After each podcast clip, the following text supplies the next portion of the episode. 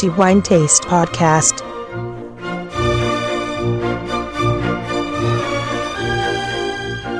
Benvenuti al nuovo episodio del podcast di The Wine Taste. Questo sarà un episodio particolare poiché non parleremo di vino ma del suo compagno d'elezione che è poi il cibo, non solo cibo ma la cucina. E per farlo siamo qui a Milano, ospiti di questo incantevole ristorante Innocenti Evasioni in via privata della Bindellina, zona Portello, a Milano appunto, peraltro un ristorante riconosciuto da una stella Michelin. A tenerci compagnia e a raccontarci la sua visione della cucina e del vino in compagnia dello chef Erospicco, appunto uno dei proprietari di Innocenti Evasioni. Chef Erospicco, come è nata la sua esperienza e qual è stato il suo percorso professionale di chef? Ma eh, il mio approccio con la cucina nasce da piccolo, da quando ero bambino e grazie a mia nonna ho avuto modo di entrare subito a contatto con eh, i primi prodotti elementari come i, i, le verdure, i legumi che preparava quotidianamente sia per il pranzo che per la sera.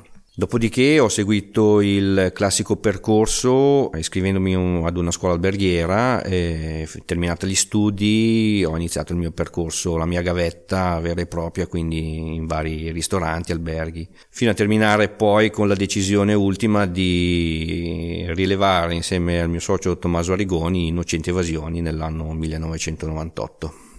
Essere chef e soprattutto lavorare in cucina, nonostante oggi questa sia una professione che suscita un certo interesse, ma è opportuno dire che non è un lavoro facile, soprattutto un lavoro estremamente duro e impegnativo.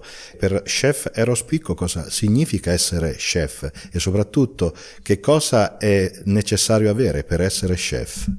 Allora, eh, essere chef ehm, comporta determinate situazioni. La prima di tutte è che bisogna avere una grande responsabilità, determinazione e serietà. Serietà perché comunque stai maneggiando, stai manipolando del cibo che poi verrà, verrà degustato da, da, da, molte altre persone, quindi non ti puoi permettere di preparare incoscientemente una ricetta o di servire delle pietanze che non sono all'altezza e non sono idonee. Lavoro duro perché comunque si inizia presto al mattino, inizi presto facendo la spesa, inizi presto ad accendere i fuochi, entri in cucina e non ci esci fino a quando la tua giornata è finita, fino a quando l'ultimo cliente non si è alzato dalla sedia. Essendo titolare eh, sono anche l'ultimo ad uscire dal locale, quindi sono l'ultimo a chiudere la porta di questo ristorante. Dal punto di vista della ristorazione, cosa significa gestire un ristorante e soprattutto qual è il suo concetto di ristorazione? Gestire un ristorante, in particolar modo gestire innocenti evasioni, non è affatto semplice. Ogni giorno ci troviamo a risolvere dei problemi, ci troviamo a risolvere o a confrontarci in situazioni particolari che nessun istituto alberghiero ti va a insegnare. E quindi oltre ad avere una ottima conoscenza o base di cucina devi avere anche delle preparazioni, se non altro basilari per quanto riguarda aspetti economici. Il saper parlare comunque sia diverse lingue sono ormai importanti. Un lavoro non affatto semplice che richiede molto, molta dedizione, molta pazienza. La sua cucina innegabilmente molto ben presentata, ma anche innegabilmente molto ben fatta. Si rifà qualche stile particolare, segue uno stile particolare in cucina o se ha subito delle influenze da parte di qualcuno o di qualche altra cultura? Io ho avuto modo di lavorare per eh, ben due anni eh, in grandi brigate, in grandi alberghi e ristoranti francesi. Lì ho imparato la base della cucina e il rigore che in una cucina deve esserci per ottenere degli ottimi e alti risultati. Non nascondo che alcune influenze si possono notare perché la mia passione per eh, il Giappone mm, si può notare sia nel, nel locale che in alcuni piatti che magari eh, servo qui al ristorante. Quindi sicuramente ci sono state influenze che arrivano al di fuori dall'Italia, pur mantenendo comunque una base di cucina italiana sulla quale vado a costruire poi quello che è il piatto finale del ristorante. Fra tutti i piatti che ha preparato nella sua carriera, ma parliamo in particolare di innocenti evasioni, ce n'è uno in particolare del quale è particolarmente orgoglioso? Allora, eh, sono diversi i piatti che reputo interessanti e di cui sono particolarmente orgoglioso. Forse uno fra tutti è stato uno dei primi che abbiamo pensato, sia io e Tommaso qui.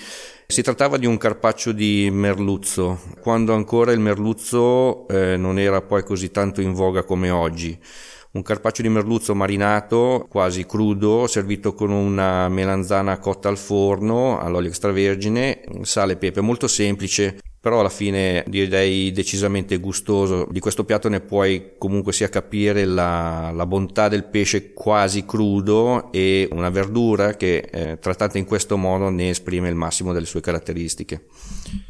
The Wine Taste è una pubblicazione che si occupa prevalentemente di vino, anche se ha dei richiami al cibo, ma in modo particolare ci occupiamo di vino. Che cos'è il vino per chef Erospicco? Allora, il vino è un argomento decisamente complicato, eh, non è affatto semplice come la cucina. L'evoluzione che si è avuto nel vino è abbastanza importante e si può notare con tutte le proposte che quotidianamente possiamo vedere sia nelle grandi catene di distribuzione ma anche in varie trasmissioni televisive. È una bevanda, è un uh, succo che comunque se ben abbinato completa il piatto e quindi credo sia parte indispensabile per una buona cena. E proprio da questo punto di vista, visto che ci troviamo comunque in un ristorante, qual è, secondo Chef Rospicco, il ruolo che il vino ha in cucina, prima ancora che al tavolo del suo ristorante? Il ruolo del vino in cucina credo sia quello di completare la ricetta, come delle riduzioni, come delle marinature, come un goccio buttato in una tostatura serve per regalare degli aromi e a seconda del vino che si usa eh, otterremo diversi e differenti sfumature o aromi. Di conseguenza lo reputo indispensabile nella preparazione di alcune, alcune preparazioni. Da questo punto di vista ritiene che ci siano dei vini particolarmente adatti per la sua cucina ma sicuramente alcuni non possono essere sostituiti. Vedi un vino passito per la preparazione della terrina di foie gras. Una riduzione di vino rosso per completare una demi-glace eh, o una gastrique che va a comporre la salsa finale per una carne. Penso che alcuni vini siano indispensabili e non possano essere sostituiti. E invece per quanto riguarda il ruolo del vino o la sua visione del vino al tavolo del ristorante? Allora, la mia visione del vino al ristorante a tavola, penso che oggi non sia più interessante stappare una bottiglia e terminare la cena con quella bottiglia o con quello stesso vino, ma una ben precisa e indicata degustazione, magari con più vini, è il modo migliore per iniziare e terminare un, un'ottima cena. Bene, io concluderei qui questa bella chiacchierata con chef Eros Picco e lo ringrazio innanzitutto per le sue parole molto interessanti, ma ricordare anche a tutti voi il ristorante nel quale potrete evidentemente trovare chef Eros Picco ai fornelli Innocenti Evasioni in via privata della Bindellina a Milano. Siamo in zona Portello e il mio appuntamento per il prossimo episodio del podcast di The Wine Taste, non dimenticando il mio solito augurio a tutti voi di buon vino in moderazione, ma che sia sempre e comunque di qualità e non dimenticate anche con dell'ottimo cibo e della buona cucina.